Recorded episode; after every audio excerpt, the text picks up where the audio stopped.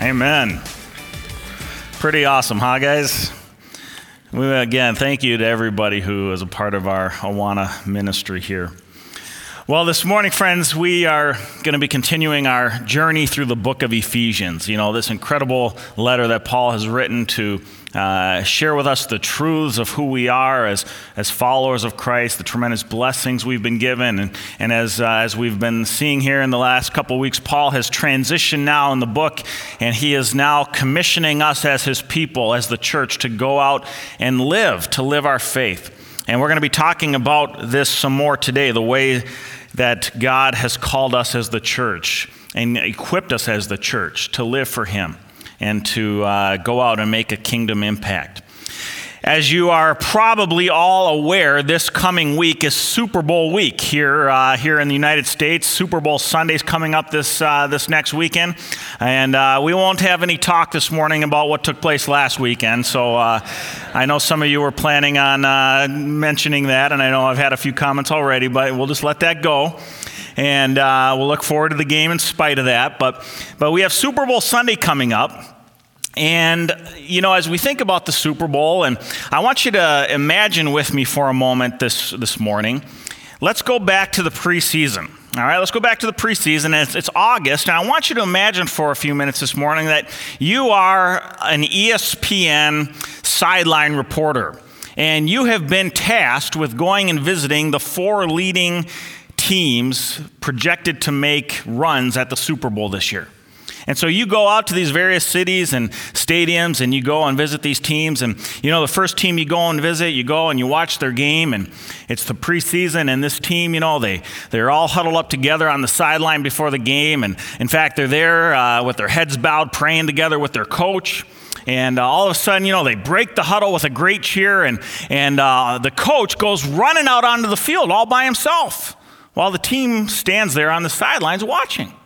Well, of course, you as a reporter, you're curious about what's going on here, so you go and you ask the team, you know, hey, what's the deal? Uh, why is the coach running out there on the field all by himself? And uh, as a player, you know, the player replies, well, the coach, you know, he's going out there to play today. And you say, well, what do you mean the coach is going out there to play? And the player, you know, he says, Well, you know, man, that guy, he's had a whole lot more training than the rest of us. He's way more equipped to go out there and play this game. In fact, you know, we've got a young team out here, and, uh, you know, we might make mistakes. Uh, some of us might get hurt. You know, we don't know what we're doing. And, and uh, anyway, they pay the coach really well to do what he does. And uh, besides, I mean, look at all these people that have come out to watch him play today. And so, as you're probably already guessing, the uh, opposing team kicks the ball off, and the coach catches the ball, and he bravely runs up the field, and all of a sudden, wham, he's tackled by the 11 opposing players all at the same time, and they end up having to carry the coach off on a stretcher. Now, the second team you go and visit, the second team, they realize that they all have to be players. And so the second team, they're all out on the field, and they're huddled up together and they huddle, and they huddle, and they keep on huddling. And after a few minutes of all this huddling, the referee blows his whistle, calls a penalty on him for delay a game, and ends up moving the ball back.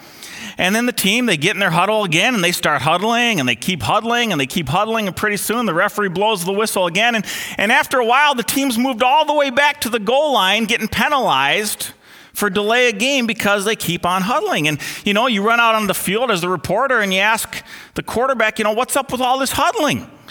And the quarterback, he says, man, this is the greatest huddle I've ever been in. I mean, what a great group of guys we got here. I mean, you should see these guys. Some of these guys have hundreds of plays memorized. It's incredible. I mean, we got a really incredible huddle going. And you say to the quarterback, well, why don't you guys go up on the line of scrimmage and play? Play? Why would we play? I mean, we want to keep building this huddle. This is incredible. Besides, when we huddle up, nobody gets hurt. It's safe here. And it makes us feel really good to be all huddled up together. Well, the third team you go and visit, the third team, you know, this team starts out looking great. All their players come running out on the field. They're huddled up with their coach on the sideline. They're, they're cheering each other on, slapping each other on the back. And, you know, when the game starts, all the players, they go running out on the field together, just like they're supposed to. They approach the line of scrimmage, and just as they're about to hike the ball, some of the players on the line start arguing with one another. A couple of the players even get into a fight. This is before they even hike the ball. The referee calls a penalty for delay a game, and you run out there on a field on the field as one of the reporters, and you ask the players, you know, you know what's going on out here. And one of the players, you know, he's walking off the field in disgust, and he says, you know, this whole team is dysfunctional. You know, those two guys over there are arguing over the color of the jerseys. Uh, those guys can't agree on the proper way to huddle. That guy there, he wants to join the other team because he says their coach is a better play caller.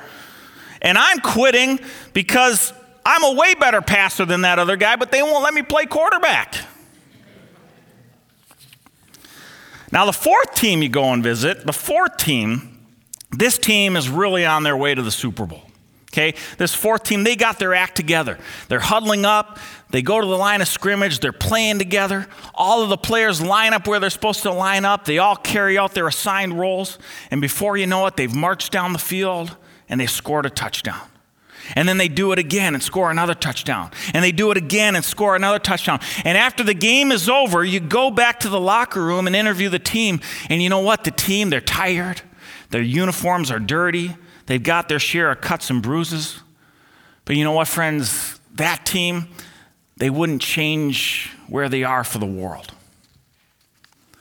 Now, friends, let me ask you something. Which of these four teams do you think has the best shot of reaching the Super Bowl? Which of these four teams would you want to be a part of? Now, if you haven't already guessed it, the four teams I have just described for us this morning are actually metaphors for the church. You know, we have a lot of churches in our world today that don't function the way God intends for us as the church to function. And you know, obviously, as we look at those four metaphors this morning, these four different teams, team number four is the one that we'd like to pattern our church after. You know, this is a champion church. It's a church functioning in health, working together in the unity of the Spirit. The pastors, the staff, all the people, all focused on keeping the main thing the main thing. That is giving glory to God by advancing the gospel of Jesus Christ. It's a church where God's Spirit is moving and where lives are being transformed. And friends, this is the kind of church that God wants us to be. Don't you want to be a part of a church like that? I sure do.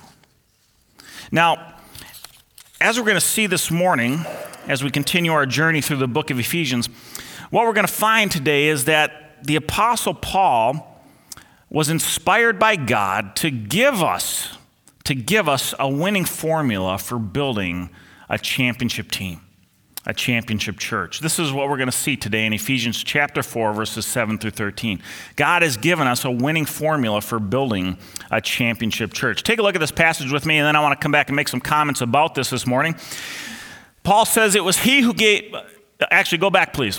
But to each one of us grace has been given as Christ apportioned it. This is why it says when he ascended on high, he led captives in his train and gave gifts to men.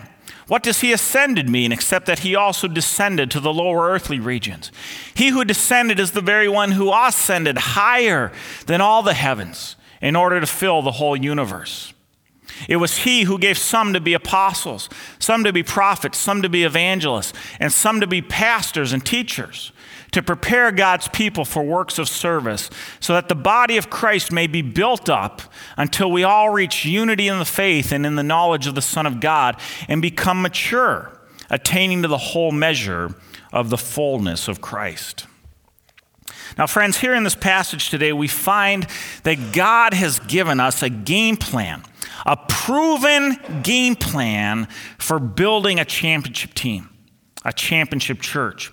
And this game plan, this winning formula that Paul reveals to us, it consists of three key pieces. Three key pieces. Piece number one that Paul shares with us here for building a championship team is a championship team needs committed leadership. Committed leadership. And Christ, friends, has provided the necessary resources for his team. You know, friends, in order to build a championship team, you need committed leadership. Leaders who are so committed to the cause that they're willing to provide any and all resources necessary to see their team succeed. You know, I think of some of the great owners that we've seen in the NFL throughout history. You know, owners committed to their teams and seeing their teams win. You know, you think of guys like Papa Bear, George Halas, you know, the famous owner of the Chicago Bears, who the NFC Championship trophy is named after committed to seeing his team win. You think of guys like Lamar Hunt of the Kansas City Chiefs, you know, the AFC Championship trophies named after him because of his commitment to seeing his team win and providing the necessary resources. You think of modern day owners, you know, like Robert Kraft of the Patriots and Paul Allen of the Seattle Seahawks, these guys who are so dedicated to their teams that they give them everything they need in order to win. You know, of course, we also have the citizen owners of the Green Bay Packers, the Cheeseheads, right? You know, these great owners committed to seeing their teams win. You know, friends, just like all of these great NFL teams have committed leadership at the top, so too Jesus Christ, the, as the head of the body of Christ, Jesus is also committed to seeing his church be built into a championship team. And He's provided the resources that we need in order to make this happen. What are the resources that Christ has given us? Take a look again at verses 7 and 8. But to each one of us, grace has been given as Christ apportioned it. This is why it says, when he ascended on high, he led captives in his train and gave gifts to men.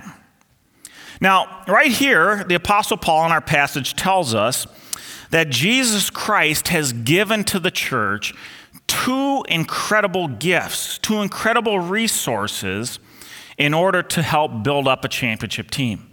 And these two resources that Christ has given the church are number one, salvation, and number two, gifts.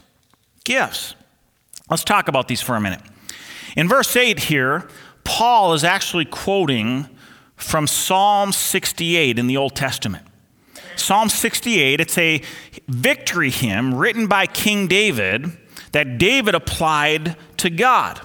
Now, David, in his victory hymn, what he's doing here in Psalm 68 is he's equating God with a conquering king who has gone out to fight against the enemy, and he has conquered the enemy, and now he has returned to Jerusalem. He has ascended up onto Mount Zion, and he's bringing captives with him, captives that he has won in the battle, and he's bringing the spoils of war to share with his people.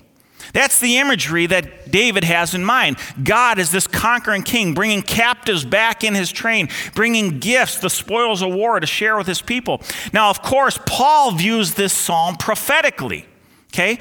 There are over 300 prophecies in the Old Testament pointing to Jesus Christ. And Paul sees this psalm prophetically as a reference to Jesus Christ. And so Paul is saying here that Jesus Christ has won the victory.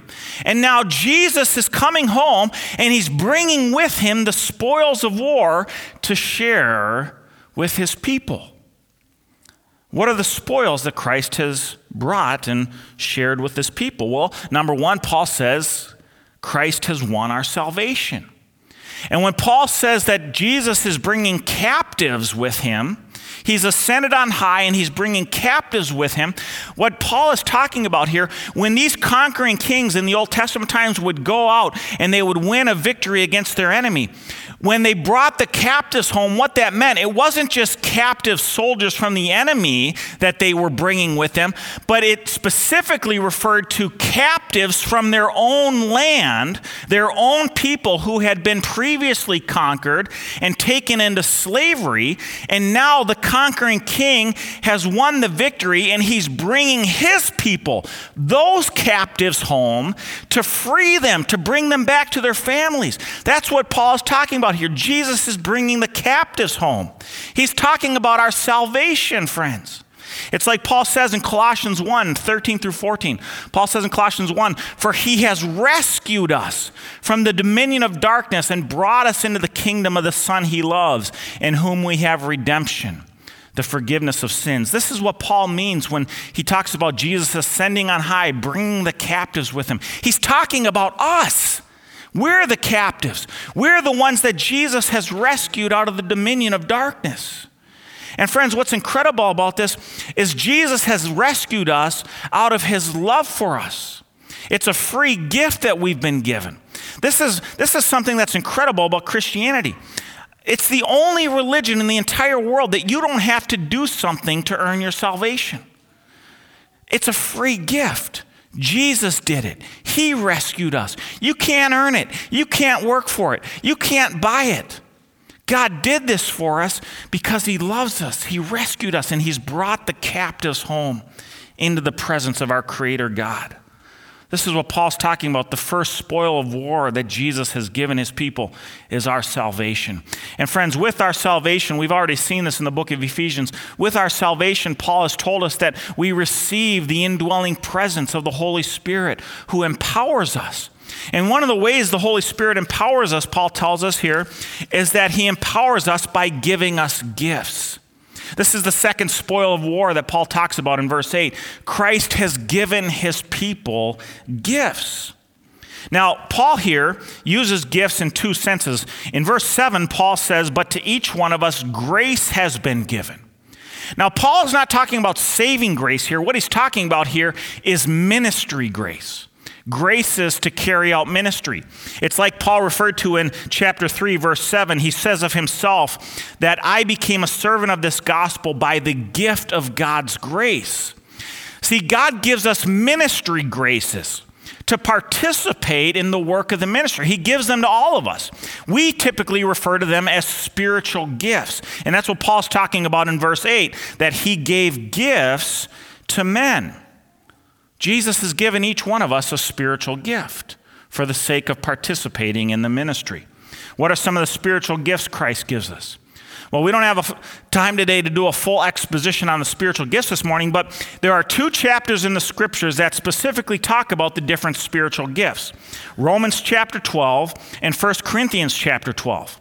And when you read these chapters, you find that God has given his people different spiritual gifts to carry out the work of the ministry.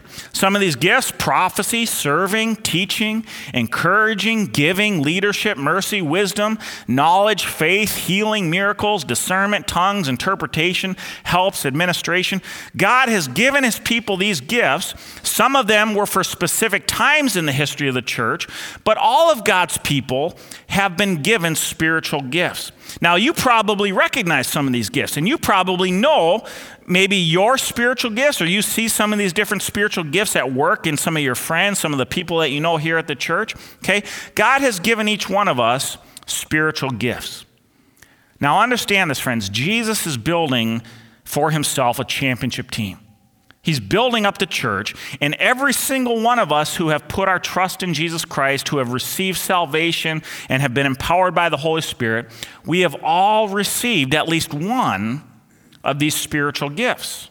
Okay? There is no such thing, friends, as a non gifted Christian. All right? None of you got cheated out. You all have a spiritual gift. Now, how do you discover your spiritual gifts? Well, we'll talk about that in a little bit. But for now, friends, what I want you to understand, I want you to think about this, okay? I want you to think about this. What a privilege. What a privilege that Jesus has given us these incredible spoils of victory. You know, when you think about these two things, these two things alone that Christ has given us number one, purchasing our salvation, redeeming us, rescuing us out of the dominion of darkness. Nothing that we've done to earn that, nothing that we've done to deserve that. It's because God loved us so much that He did this freely for us to rescue us. Man, that alone is an incredible privilege and demands our worship, demands our devotion to the Lord. But not only did God rescue us out of the dominion of darkness, He then empowered us with His Holy Spirit. And as if that wasn't incredible enough, he's given us gifts, he says. He's given us gifts. Again, not because we deserve them, not because we did anything to earn them. He's given them to us because He loves us. He's empowered us supernaturally with these spiritual gifts, and then He invites us to use them and to participate with Him in going out and rescuing others and building up the body. I mean, what an incredible privilege when you think about all that we've been given in Jesus Christ. Now, friends, the question we need to ask this morning, and it's a question we asked last week as well how are we going to live? How are we going to live in light of these incredible blessings and resources that Christ has given us? You know, what are you going to do with these things? How are we to live? And this is why I think that Paul inserts this, this incredible parenthetical theological commentary here in verses 9 and 10. In verses 9 and 10, Paul uses this interesting phrase, these statements here. He says, What does he ascended mean except that he also descended to the lower earthly regions? He who descended is the very one who ascended higher than all the heavens in order to fill the whole universe. What's the point of these verses here, verses 9 through 10? Friends, I think the point of these verses is Paul, as we talked about last week, once again wants to stress for us the importance of humility. Humility. Remember, we talked so much about it last week. And here again, Paul wants to stress for us the importance of thinking of ourselves less and living for the sake of others more. And so he points to Jesus Christ as the ultimate example of this. You see, Jesus modeled for us, friends, that the way up, the way up is down. And Paul says that Christ descended so that he might ascend to the highest place. In 2 Corinthians 8, verse 9, Paul says, Though he was rich, yet for your sakes he became poor, so that you, through his poverty, might become rich. He descended for our sakes. Jesus humbled himself, and it was because of his humility then that God exalted him to the highest place. Philippians 2 9 through 11. Therefore, God exalted him to the highest place and gave him the name that is above every name, that at the name of Jesus every knee should bow and every tongue confess that Jesus Christ is Lord. Friends, Paul wants us to see this morning that the way to greatness, the way we build a championship team, it comes through humility, through service. And as we'll see as we get to point number three this morning, this is the very reason why Christ has blessed each one of us with these spiritual gifts. He did this so that we might serve one another in humility and love and thereby build up the body of Christ. So, number one this morning, Christ has provided the resources for the team. And now, the second key to building a championship team Number two, Paul says here this morning that in order to build a championship team, you need competent coaching. Called and gifted leaders to equip and guide the team. Friends, it's no accident that the two teams playing in the Super Bowl this Sunday just happen to have two of the best coaches in the NFL leading them. You know, Bill Belichick, Pete Carroll, both of these guys are champions, proven champions. Bill Belichick's won three Super Bowls. Pete Carroll's won two collegiate championships, one Super Bowl. These guys are competent leaders, and it's no surprise that once again they've led their teams to the Super Bowl. Competent coaches effectively equipping and preparing their players is essential to a championship caliber team. And friends, just like every great football team needs competent coaching, so too Christ has gifted and called specific leaders throughout history and today to equip and prepare us, his people, the church, so that we too might get in the game and that we might grow into a championship team. Look again at verses 11 through 12. It was he who gave some to be apostles, some to be prophets, some to be evangelists, and some to be pastors and teachers to prepare God's people for works of service so that the body of Christ might be built up. Now, friends, in addition to the gifts that God has given each one of us individually, Paul tells us here that Christ has also ordained certain gifted men to lead the church, to help build us up in maturity as followers of Jesus Christ, and to prepare us, his people, for works of service. Paul lists here four positions apostles, prophets, evangelists, and then pastors and teachers. Pastors and teachers here can actually be read as a single position in the original Greek. It literally reads teaching shepherds. Teaching shepherds, or what we would recognize today as a pastor. Someone like myself or Pastor Rick, a pastor who teaches God's word. Now, of course, we have other people in the church who are given the gift of teaching, who also teach and serve the body. But right here in this passage, Paul is specifically referring to the role of a pastor, a teaching shepherd. So Paul says that Christ has given to the church apostles, prophets, evangelists, and pastors to equip us for works of service so that the body of Christ might be built up, growing into maturity and Christlikeness. Now, when you look at these four positions Paul's talking about, most evangelical scholars would agree that these first two positions, the apostles and the prophets, they're no longer present in the church today. Okay? These were people that Christ gave to the church in the first century for the purpose of laying the foundation of the church. Okay? They laid the foundation. These were the ones who God used to reveal to us the truths of Scripture. As Paul says back in Ephesians chapter 2 verse 20, we are members of God's household. We are being built upon the foundation of the apostles and the prophets with Jesus Christ himself as the chief cornerstone, Paul says.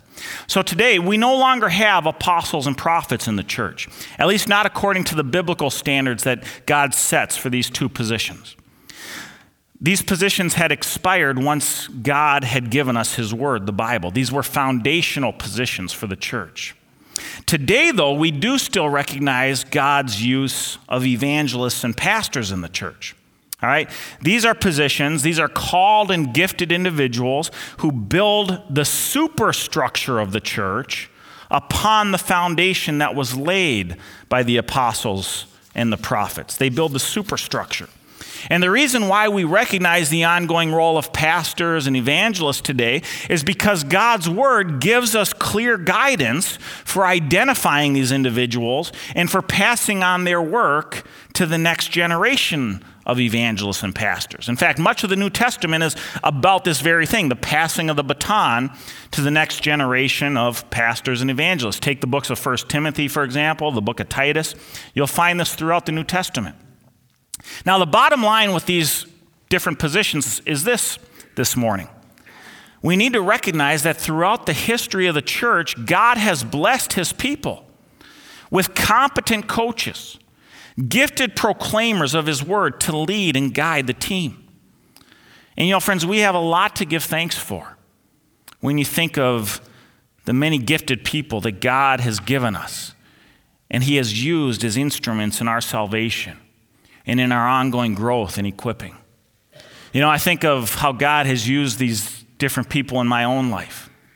You know, you think of some of the great evangelists that we've seen just in our lifetimes. You know, I think of guys like Billy Graham. You know, a guy who has proclaimed the Word of God all over the world, brought so many people into a saving relationship with Jesus Christ. You know, friends, I probably wouldn't be here this morning if it wasn't for Billy Graham. Back in the early 1970s, my mom was saved at a Billy Graham crusade when she was a young college student. And if it hadn't been for Billy Graham, I probably wouldn't be here preaching this morning. We have a lot to give thanks for when you think of the gifted evangelists that God has given the church. You know, when you think of the pastors that God has blessed the church with. You know, in my own life, I think of people like my grandpa, Harold Carlson, who faithfully served the Lord as a pastor here in Minnesota, out in California for over 50 years, preaching the word every Sunday. I think of pastors like the ones I grew up under here in the Twin Cities, Bob Ricker at Grace Church in Edina. I think of Leith Anderson at Wooddale Church, who had a huge influence on me as a young man in high school and college. You know, I think of our own pastor here at Lakes Free, Pastor Rick. Friends, what an incredible blessing we have in our senior pastor. Do you know what a rare thing it is for a church to have a single pastor proclaiming the Word of God faithfully each week for nearly 30 years? Man, friends, we have a lot to give thanks for. I hope you give thanks for the God, God-given gifts that we have in these godly men, these evangelists, these teaching shepherds who have so faithfully responded to God's call in their lives and who faithfully proclaim the Word of God and so richly bless us with the truths of His Word. Now, of course, friends, one of the primary reasons that Christ has given us these competent coaches, Paul says, is to prepare us, the members of the body, for works of service, so that we might each contribute to the growth of the body. Friends, remember last week we talked about God wants you to be a bodybuilder. He wants you to be a bodybuilder. And so that's why God gives us these gifts and He gives us these coaches so that we might be equipped and encouraged to contribute to the body of Christ. And this leads me lastly to point number three this morning the third key to a championship team it's connected teammates. Believers who are committed to one another and committed to the cause. Some of you guys were with us on our men's advance back in September. We were uh, privileged to have Pastor Karl Payne with us. He's the chaplain of the Seattle Seahawks. He was our speaker. And it was really interesting hearing Karl share his stories about his work with the players in the NFL and the Seahawks specifically. And I remember when we were driving home from the men's advance, I was talking to Karl as we took him to the airport. And we were talking about our two teams. You know, I was telling him why the Packers were going to win the Super Bowl, you know. And Karl said, Jason, these, these guys, the Seahawks, they're going to be tough to beat. And I said, why is that? And he said, it's because these guys genuinely love each other.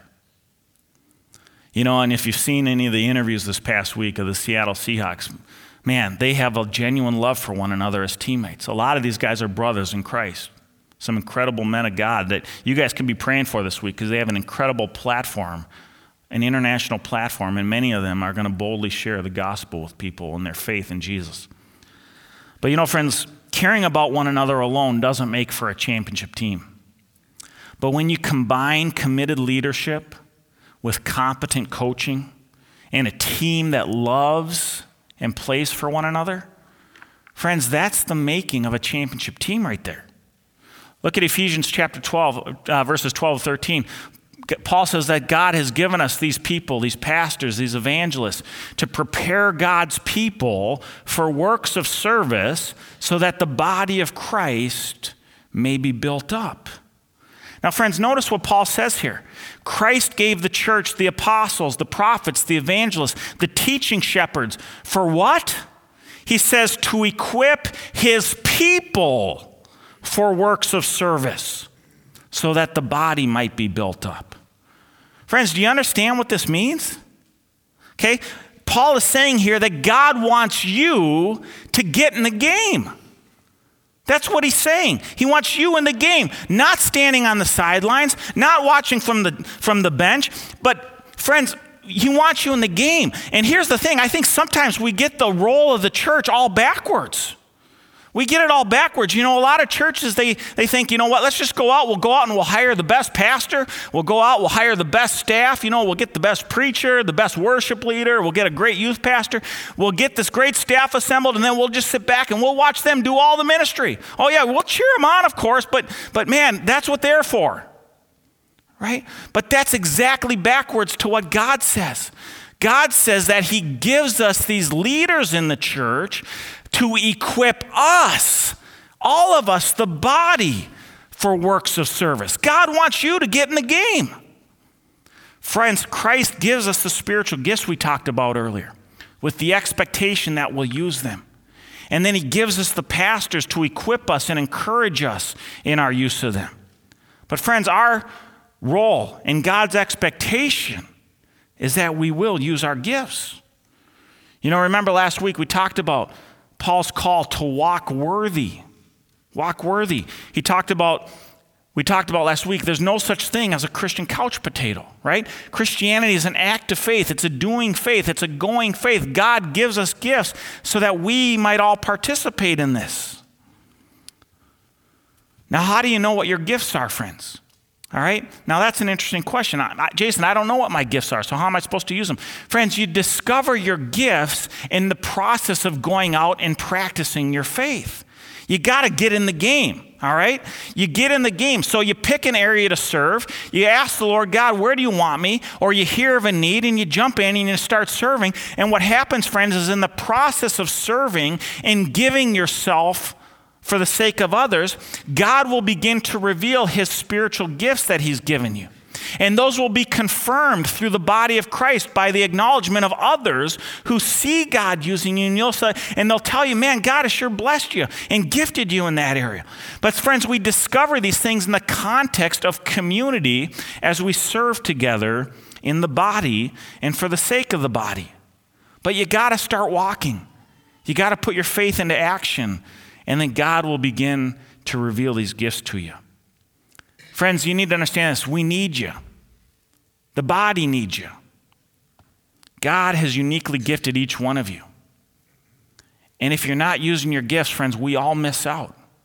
We all miss out. Two weeks ago, I shared an illustration of Yosemite National Park. Two hours south of Yosemite National Park out in California is another incredible national park. It's called Sequoia National Park. And if you go to Sequoia National Park, you can see some of the largest trees in the world, the sequoia trees. They're a species of redwood tree. The sequoias, these are incredible trees. They grow to nearly 400 feet tall. Some of them are 2,000 years old. I mean, these are some of the largest living organisms on Earth. I mean, can you imagine 400 feet tall, 2,000 years old? These are incredible trees if you ever get a chance to see them. Now, what's interesting about these trees is they have very shallow root systems. These trees, their roots don't grow deep down into the ground, they grow shallow just under the surface. Now, if you're thinking this morning, you're saying, you know, how do these trees grow for 2,000 years, 400 feet tall, with roots that are just under the surface? I mean, they're up in the mountains. You'd think that these strong winds blowing through the mountains, these storms that come through, you'd think that these things would be toppled over. But, friends, these sequoia trees, they grow in groves. They grow in groves close to one another. And what happens is their roots grow together and they entangle with one another and they intertwine with one another and they become enmeshed with one another. And as their roots grow together, these trees support one another and they help build one another up and strengthen one another and encourage one another in their ongoing growth as they reach to the sun. And friends, just like these trees grow together and their roots come together and strengthen one another and support one another, that is how God designed the body of Christ to work. He's given us gifts, each one of us, so that we might come together and grow together and live together and serve together and strengthen one another and support one another. And as we do that, friends, we grow into maturity into Christ likeness as the body of Christ. But we need you. We need you. We need one another. And so, my prayer for us this morning, friends, as we talk about God building this championship team, my prayer for us this morning is that each of us would make a commitment to live on behalf of one another for the glory of God. That we might pray and seek ways that God might use us to contribute to his body and to the great calling that we've been given as the church to advance the gospel. God's building up the body both internally here amongst ourselves and externally by calling us to use our gifts to bring others into the body. But all of us have a role in this. We all need each other. We need you. Will you join us? Will you join us? I hope you will. It's the greatest adventure in the world being a part of this great calling that we've been given as the body of Christ. Let's close in a word of prayer. Heavenly Father, we thank you so much for the incredible gifts you've given us, Lord. Our salvation, these gifts, Lord, that you've given us, these spiritual gifts, to use us, Lord, to be a part of your mission of advancing the gospel, building up your body. And Lord, I hope and pray that each of my friends here this morning would come to learn and discover their own gifts some of them know them, some of them don't, Lord. But Lord, I pray that you would inspire each one of us to get in the game, to begin serving, to begin using the talents and abilities that we've been given. And, and in that, Lord, we'll discover our gifts and then we'll become even that much more effective in contributing to the body. But Lord, you're building a championship team and you need each and every one of us. That was your design, that was your plan.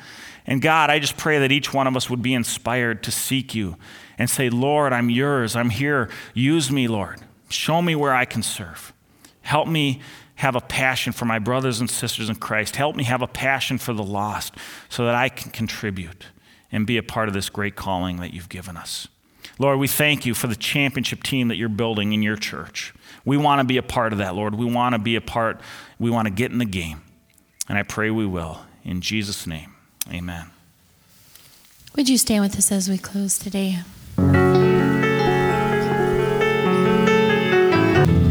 I'll leave you with these words from Hebrews chapter 13.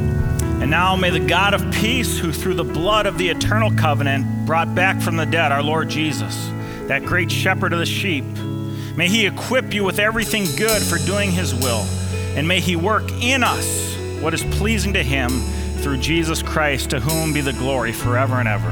Amen.